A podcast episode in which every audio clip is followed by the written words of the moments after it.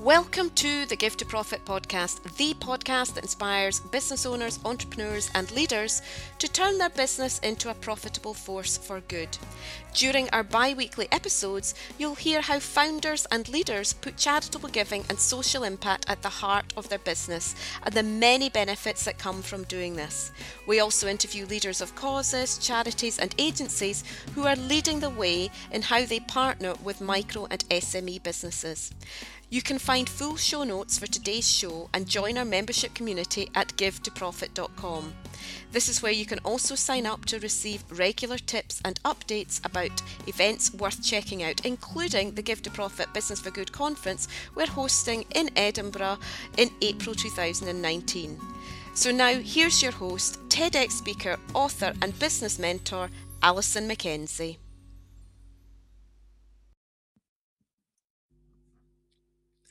Welcome, welcome, welcome to the Give to Profit podcast show. This is your host, Alison McKenzie, and I'm delighted to be with you as always today. Thanks for tuning in.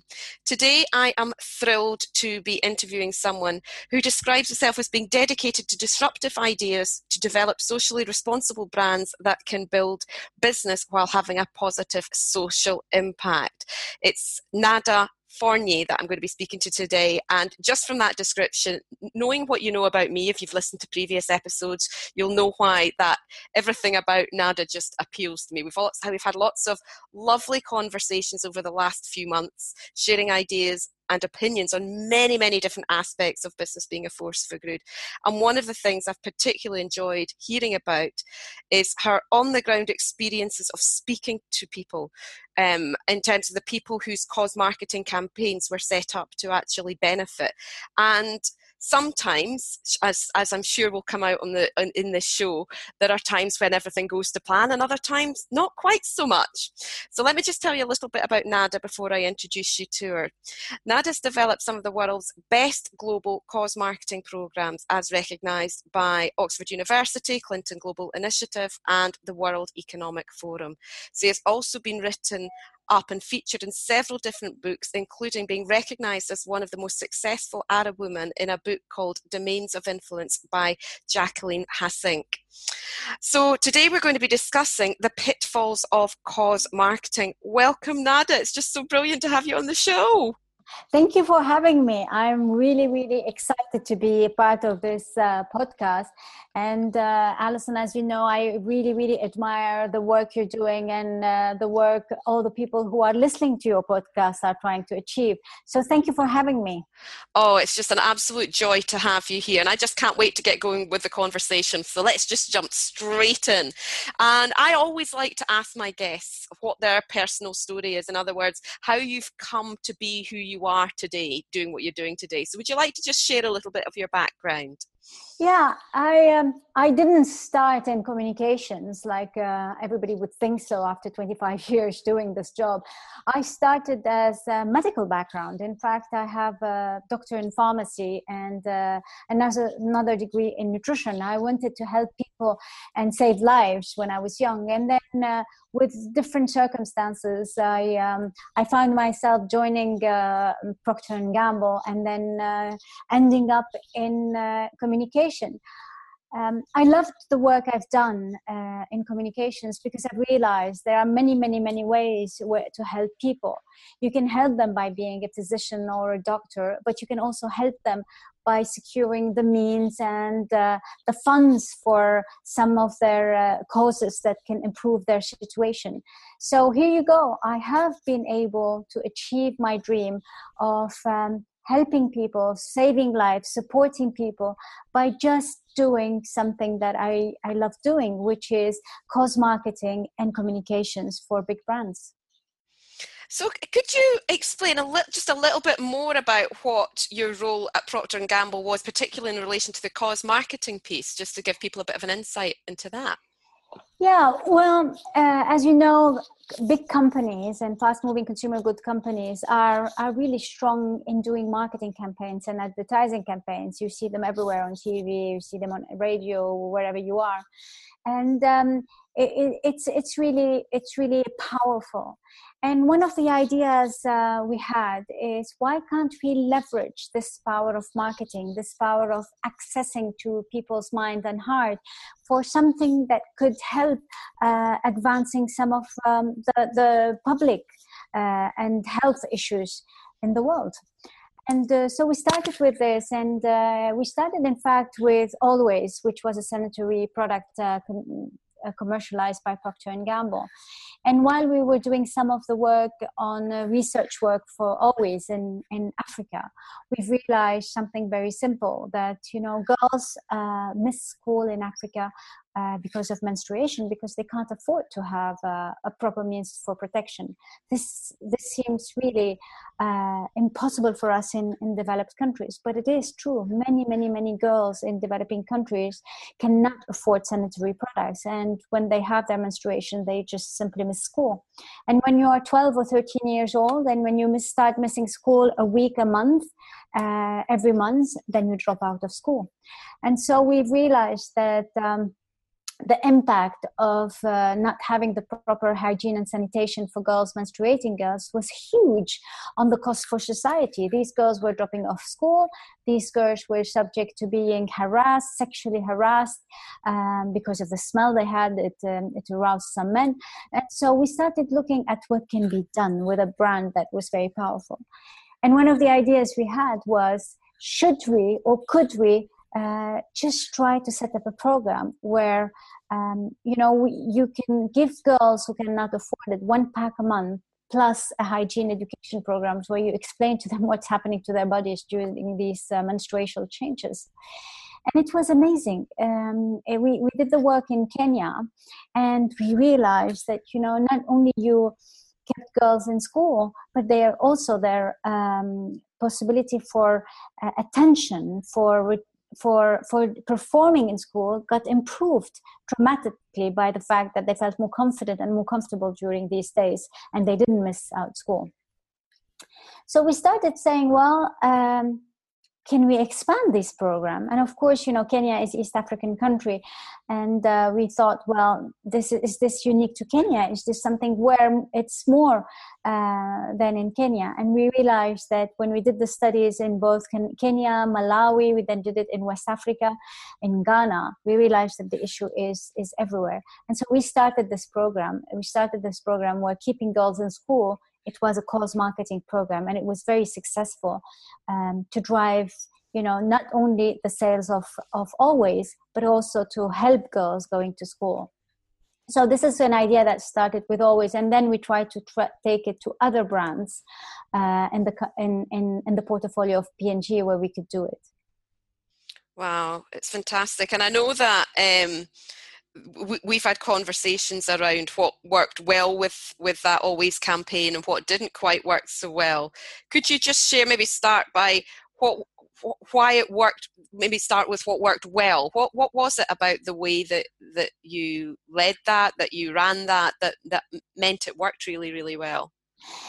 What what worked well it was um, the fact that people really quickly understood what was the issue. As soon as you said you know um, menstruation is a problem for girls in school when they cannot afford sanitary products. Really people got it quickly. So we got a lot of support for this program.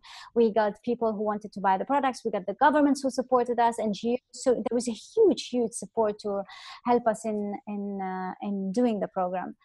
I think um, some of the issues we faced and uh, it was the lack of us understanding really the girls we were trying to help like you said earlier um, we we really were eager to help those girls. And particularly in uh, malawi where we wanted to reach 60000 girls we had managed uh, the end of the fiscal to arrange for enough products for the girls enough funds to run the campaign work closely with unicef. We started distributing the, cam- uh, the products. And then uh, and then suddenly i go there i meet with the girls understand how they're it's working for them. And they tell me it's painful and i was like my god why is it painful? And, and those little girls 12 13 years old are telling me you know um, i love the products. Really thank you for helping me but it's so painful to use. Gosh. and i was wondering why could it be painful and i looked at these girls and then i was i was i was praying i hope it's not it's not what i'm thinking.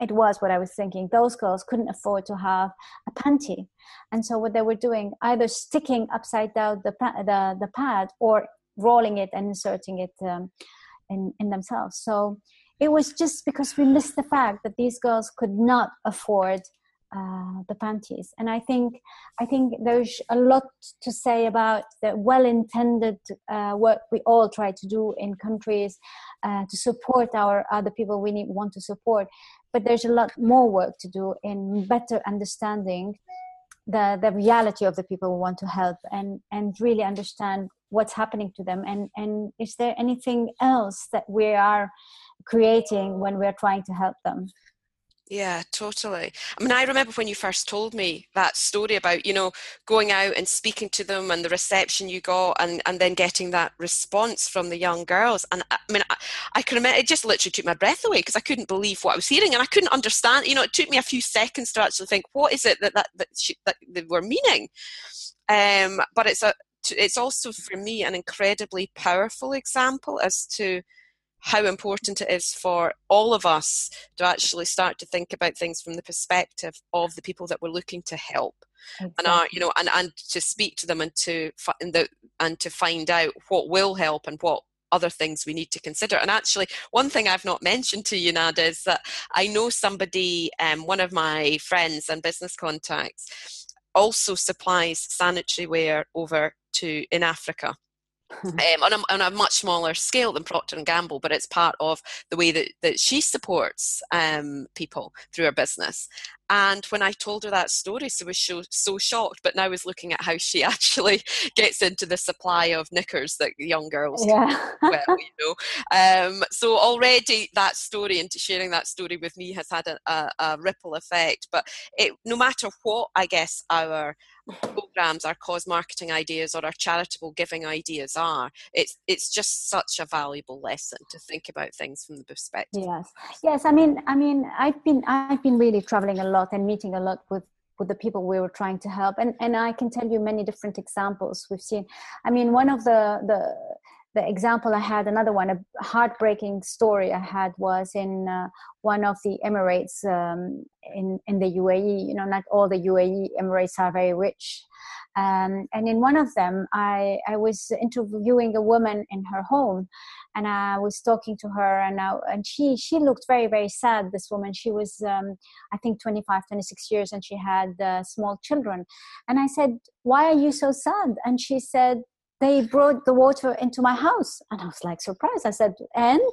And she said they destroyed my social life because um, now i cannot get out to fetch the water and i cannot meet my friends. I have to wait on thursday night for my husband to take me out uh, to see my parents. I have no life anymore. And i was like my god. I said but they the intention was to help you with the water running water at home. And she said i know I know maybe the intention was to help me, but I have no friends and I have no life anymore.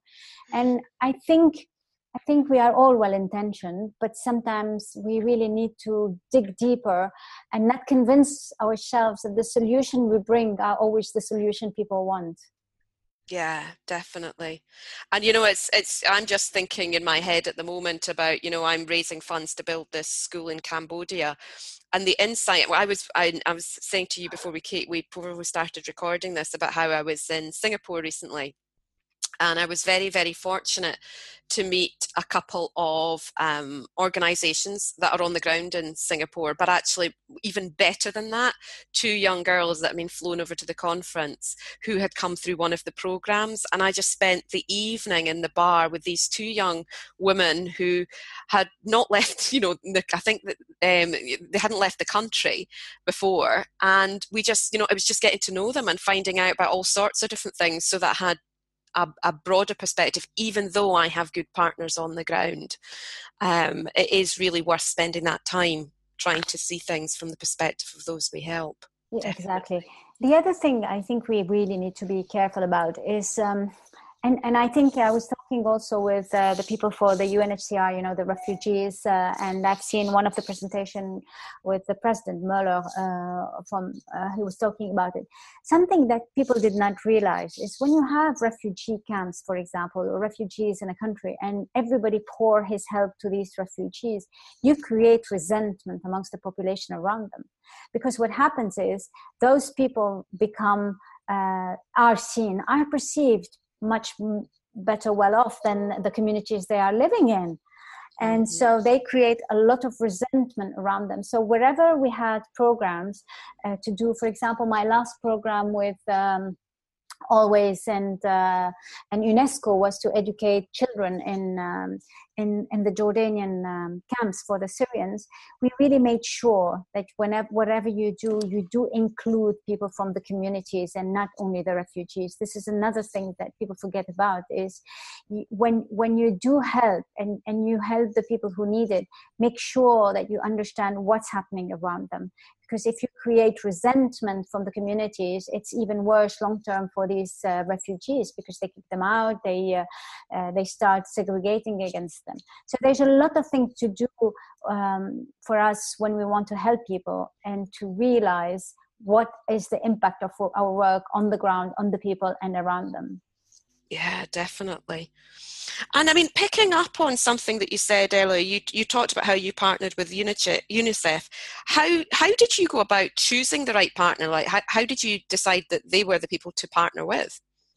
Yeah, I mean, um, the, um, this is a very, very important question that people have to think about before they partner with any organization. You, you need to look at what is the common value between your brand or your company and and the partner you want to partner with right? So for example the, the longest term partnership that we've done was between pampers and unicef.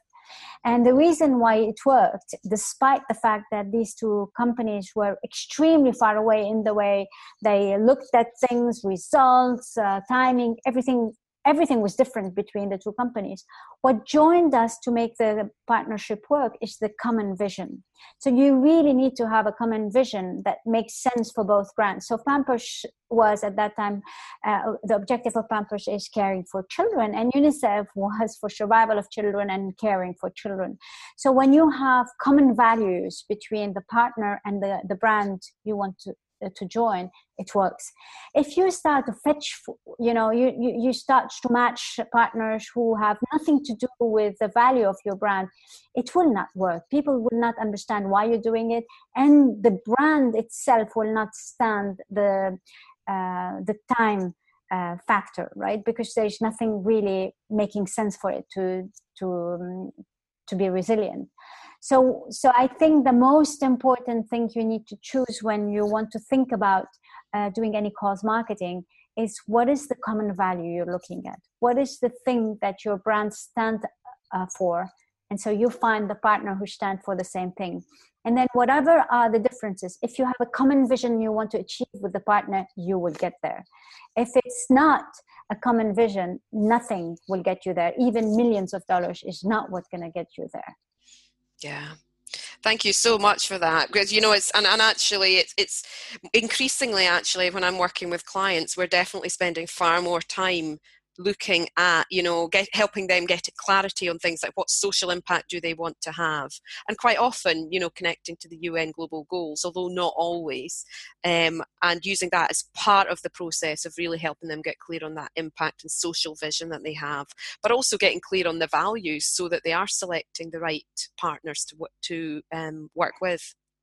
Yeah i mean i think what people um, need to understand also is there will be many, many, many challenges uh, to work with the nonprofit organizations because simply we the profit and nonprofit are two different worlds right?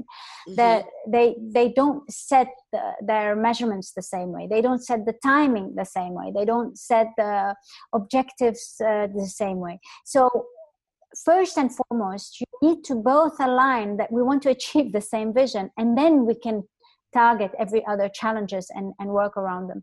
If, for example, in uh, when we did the Pampers and UNICEF partnership, we had one very common vision was eliminating tet- neonatal tetanus. We both wanted to achieve this, and once we had this vision, we said, okay, we have a lot of challenges to get there, both of us. But we will get there because we both are committed to the same vision, right?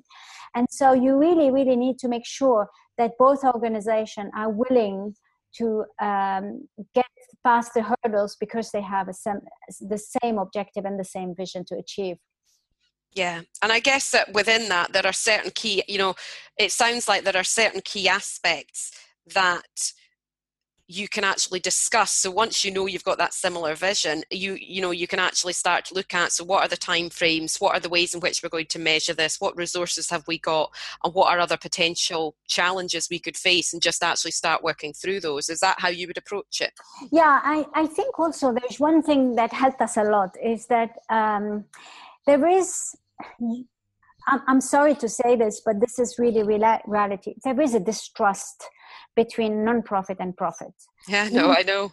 Uh, the non-profit always think that brands aren't making advantage of them, and profit think, I mean, non-profit are not serious, right? So there is a really distrust between the two to come together. So you have to make sure that you both understand um, what are the things that are um, going for the two organization, why there is a distrust, and how you uh, you can break this distrust. For us, the way to do it was not to go big bang global with one campaign everywhere at the same time. We started building trust by testing the, the campaign in one country, building its um, you know making sure that we had everything corrected for both the, the, the unicef and, and, and pampers uh, and we had addressed all the concerns that came up on a single market small market. We tried Belgium because it was small, it was contained, it was easy to contain. And so we started with this small market and we started identifying the issues we had one by one which helped us uh, after all to set you know the process on how we wanted to work together and with the results we had we could convince both sides that it would work so i'll give you an example uh, for for P&G um, they didn't trust that we can do a campaign, a marketing campaign, because cause marketing is a marketing campaign, a marketing campaign without showing the benefit of the product. I mean, you're talking Pampers, you're take, talking absorption of pee and poo, and for the first time ever, we were not talking pee and poo.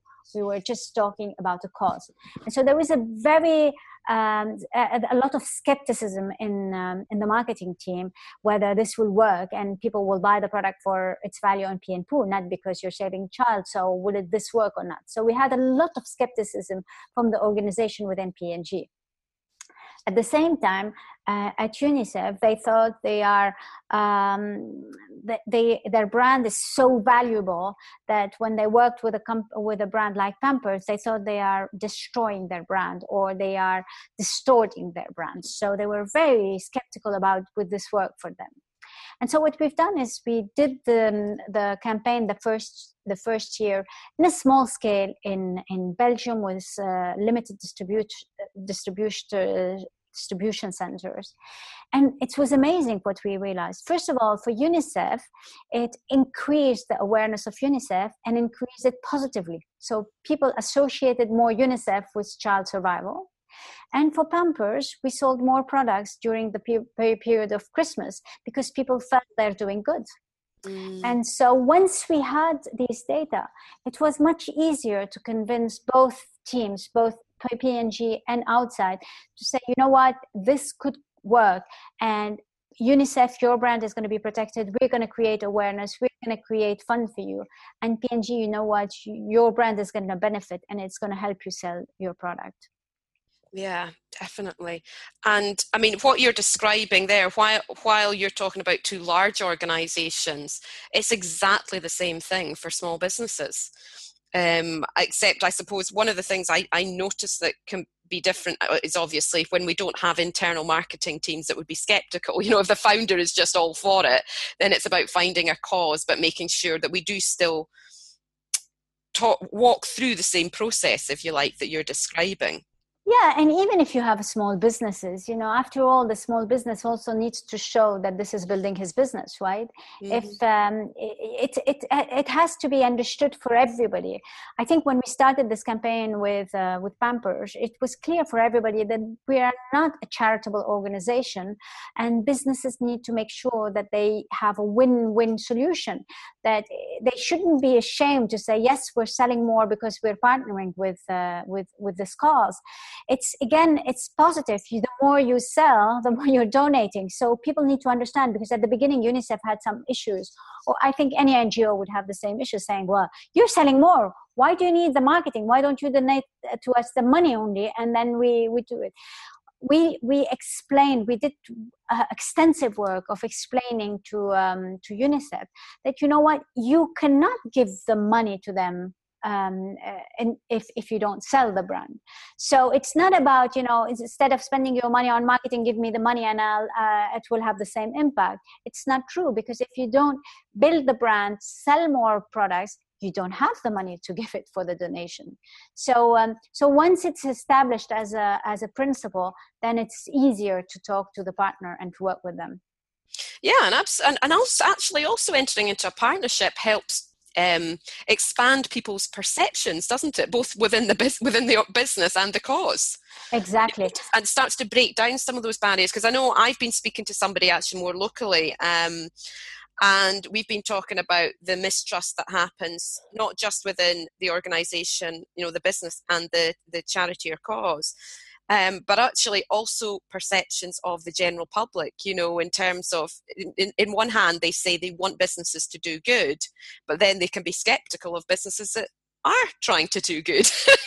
um, and likewise, I, I know of charities that have been criticised for effectively getting into bed with the enemy because they're partnering with businesses. So there's lots of mixed messages around this. And I think one of the things I've learned is about um, consistency in terms of, you know, once we're clear on what we stand for and making sure we're communicating that um, at every point and, and it, there's consistency across all different areas of our business and then it's about doing it again and again and again that's the kind of thing that also helps to build up trust. And with a small company i think the shift in how people perceive us as a brand can be much quicker because we can be much more agile in terms of when we make a decision on something, we can actually implement it quite quickly. But even with that said, we need to make sure we're being consistent for people to continue to trust us and to believe us that we're actually in this with the right intentions and we're actually are doing good in the world. You're right. You're right.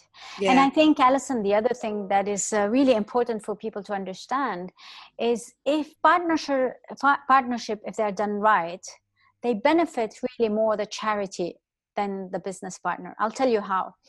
You, know you have to think about you know you have two core competencies and um, that are completely different in each organization. So the the charities or the nonprofit they know how to do things on the ground. They know how to help people. They know how to do it right? They, this is their core competencies. The business know how to build their brand and their business. And so if you bring these competency together what you get for the charity is it helps them to build their image and their business and their create awareness. And then they can attract even more donors and more part, partners. I mean, UNICEF, after the partnership with Pampers, you can't imagine how many companies went to them and uh, started doing partnership with them simply because they've seen that this is working, that UNICEF uh, brand image was improved, and that this helped the business. So it is uh, a big, big benefit that is more than the $65 million we gave UNICEF. The, the real benefit they got is the amount of awareness and marketing and advertising they could never afford to pay as an NGO as well as the new partnership they got and the amount of fundraising they got because of this you know and yeah. this is something that um, charities need to understand. You can distrust your partner to a point but really don't have your blind spot on how much benefit they can bring to you. Of course they have to be the right partner. Don't partner with somebody who has uh, uh, issue with reputation and who's trying to fix its reputation mm-hmm. with you right? It's mm-hmm. it's not what you're trying to do. But if you're partnering with the right organization um, you will create more awareness. You will create more resource mobilizing and fundraising for the charity than if you don't do it. Yeah yeah definitely. So, I mean, I've got already, I mean, one of the questions I had down for you was, you know, what are the key components of a successful cause marketing campaign? I've noted a lot so far. So, I mean, already I know we've talked about things like, you know, seeing things from perspective of those we're trying to help, um, engaging people from the communities around those that we're actually looking to help. So we get that broader perspective, partnering with causes with shared values and vision, starting small and testing the process, an impact to build trust. Um, is there anything else that you would say is critical in a successful cause marketing campaign? I think for uh, for small businesses, this uh, this last point I'm going to say is less applicable, although it might be. Is you need to have a strong ambassador inside your company for this partnership. The reason is uh, people get bored with their marketing ideas. So what happened, for example, for us, this campaign Pampers UNICEF lasted 11 years, and the marketing team got bored and they wanted to change I wanted to do something new right? Although it was very successful and it was very simple. One pack equal one vaccine was very simple idea really worked we proved it on and on. They really wanted to change because this is what marketing is. We know we hire people who are creative uh, directors and marketing directors who want to invent something new. And so every single year the challenge we had was not outside, was inside, that people wanted to create something new. And because we had very strong ambassadors of the campaign inside the company, we managed to keep the same line the same you know campaign on and on for 11 years. So you really need to have somebody who believes in this campaign who doesn't go with you know the flow of marketing changes and you know today it's something new we want to try no we're going to try this one. Um, you have to keep in mind that a successful campaign is a campaign that lasts over years and it has to be something that you really believe in for a few years before it starts becoming associated with your brand Yes, yeah, definitely. And so, you know, taking it to the next stage, you know, where we, we have the cause marketing campaign, we're raising the money, uh, you know, we're handing the money over, um, and hopefully it's doing what it's it, we're intending it to do on the ground. Have you got any tips around, you know, measuring the impact from a business perspective? Wow, this is the most important subject. Because, you know, um, I think this is the main difference between profit and non-profit, right? Non-profit, they measure the success on a very long time uh, term. So maybe in 10 years, we're going to eliminate one thing. And then they say, this is in 10 years. And in 10 years, they didn't achieve it. They say, well, it's going to take us 15 years. 15 years, we didn't achieve it. It will take us 20 years, right? So the business has to show uh, results very often. They have to report results very often. So you, not only you have to in, align on on the results you have to align on a result on short term mid term long term and on reporting these results. Because it's extremely important because of trust right? We talked about trust. If you want to be trusted you need to showcase that what you're doing has an impact. And to showcase that what you're doing has an impact you have to report the results. So for example um, in uh, when we did the um, the pampers unicef we really needed to show on a, on a yearly basis how many vaccines were raised, how many people were vaccinated, how many countries were still uh, going on for elimination because we wanted to do the elimination uh, country by country. And it was um, it was difficult for unicef. It was a lot of pressure because you know they have a whole system in place with the world health organization to validate their data with i don't know what to do this and this. And so what we aligned on um, in order to facilitate this is a process so we aligned on a process on what could we, um, how can we measure, what could we measure, and what did we need to measure um, on a short term, mid term, long term, and how we report it. It's extremely important, Alison.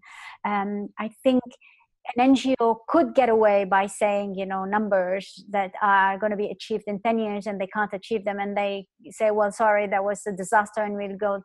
Businesses cannot get away with this if you are committing to something as a business you are going to be um, held, held responsible for it. And so you really need to report the results.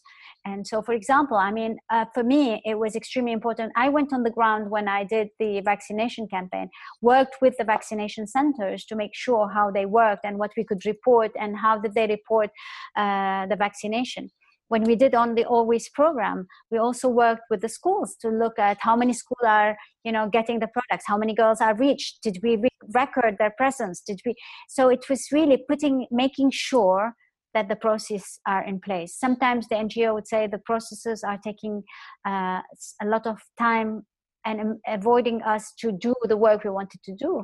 But unfortunately, if they don't put in place the processes, you cannot partner with them.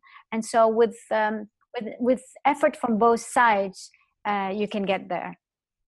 Yeah definitely.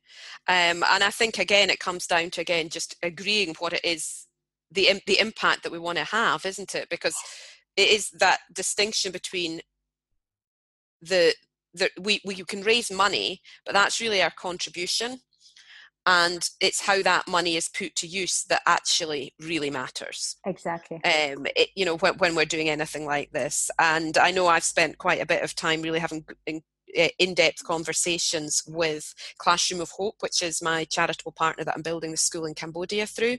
You know, and we're really drilling into lots of detail that they've already they've already got so much, and they've got some great partners on the ground, and they've selected partners that have the processes in place and are working with the communities, and uh, that will be able to give us the comfort we need both before you know before we build, as we build, and actually for years after you know, so we can monitor the impact of a community having a school. Exactly.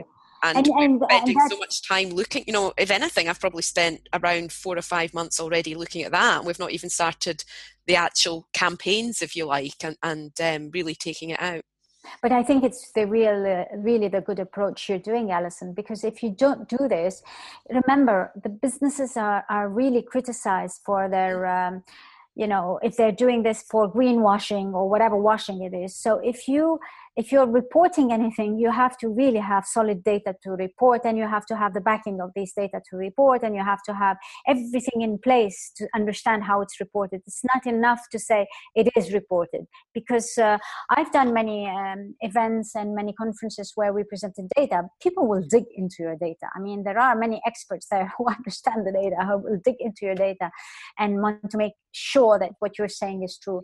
So I think taking the time to put the processes in place could be frustrating from some organization but i think it's a must and what you're doing is right. You have to put it in place so you can report on it and then then you can do the work.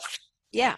And when we say reporting i mean sometimes i think of the word reporting it, it, it, feels tediously boring but when i think of it in the context of telling the story and helping it bring to life um, the work that we do it's incredibly rewarding and that's the you know when i think of it in that way um, it it, it's it's the motivator that also helps me really you know, spend that time looking at the nitty gritty numbers. I'm not a numbers person particularly, but I know how important it is because that together with going out and seeing the impact for myself because that's just the way in which I like to work. I like like you to go out and see what's happening. I like to meet the people that are benefiting. You know nowadays with technology we can take videos where it's appropriate to do so um, and you know we we can share that story and, and many people who have supported campaigns love just seeing that impact because they're not getting out on the ground themselves. Exactly. You're right. And i think there is another um, interesting fact about you know gathering the data. We don't want fastidious reports uh, that nobody understands right? I mean you, you you need these reports for somebody who's digging for the data but you need simple data that mm-hmm. people can understand right?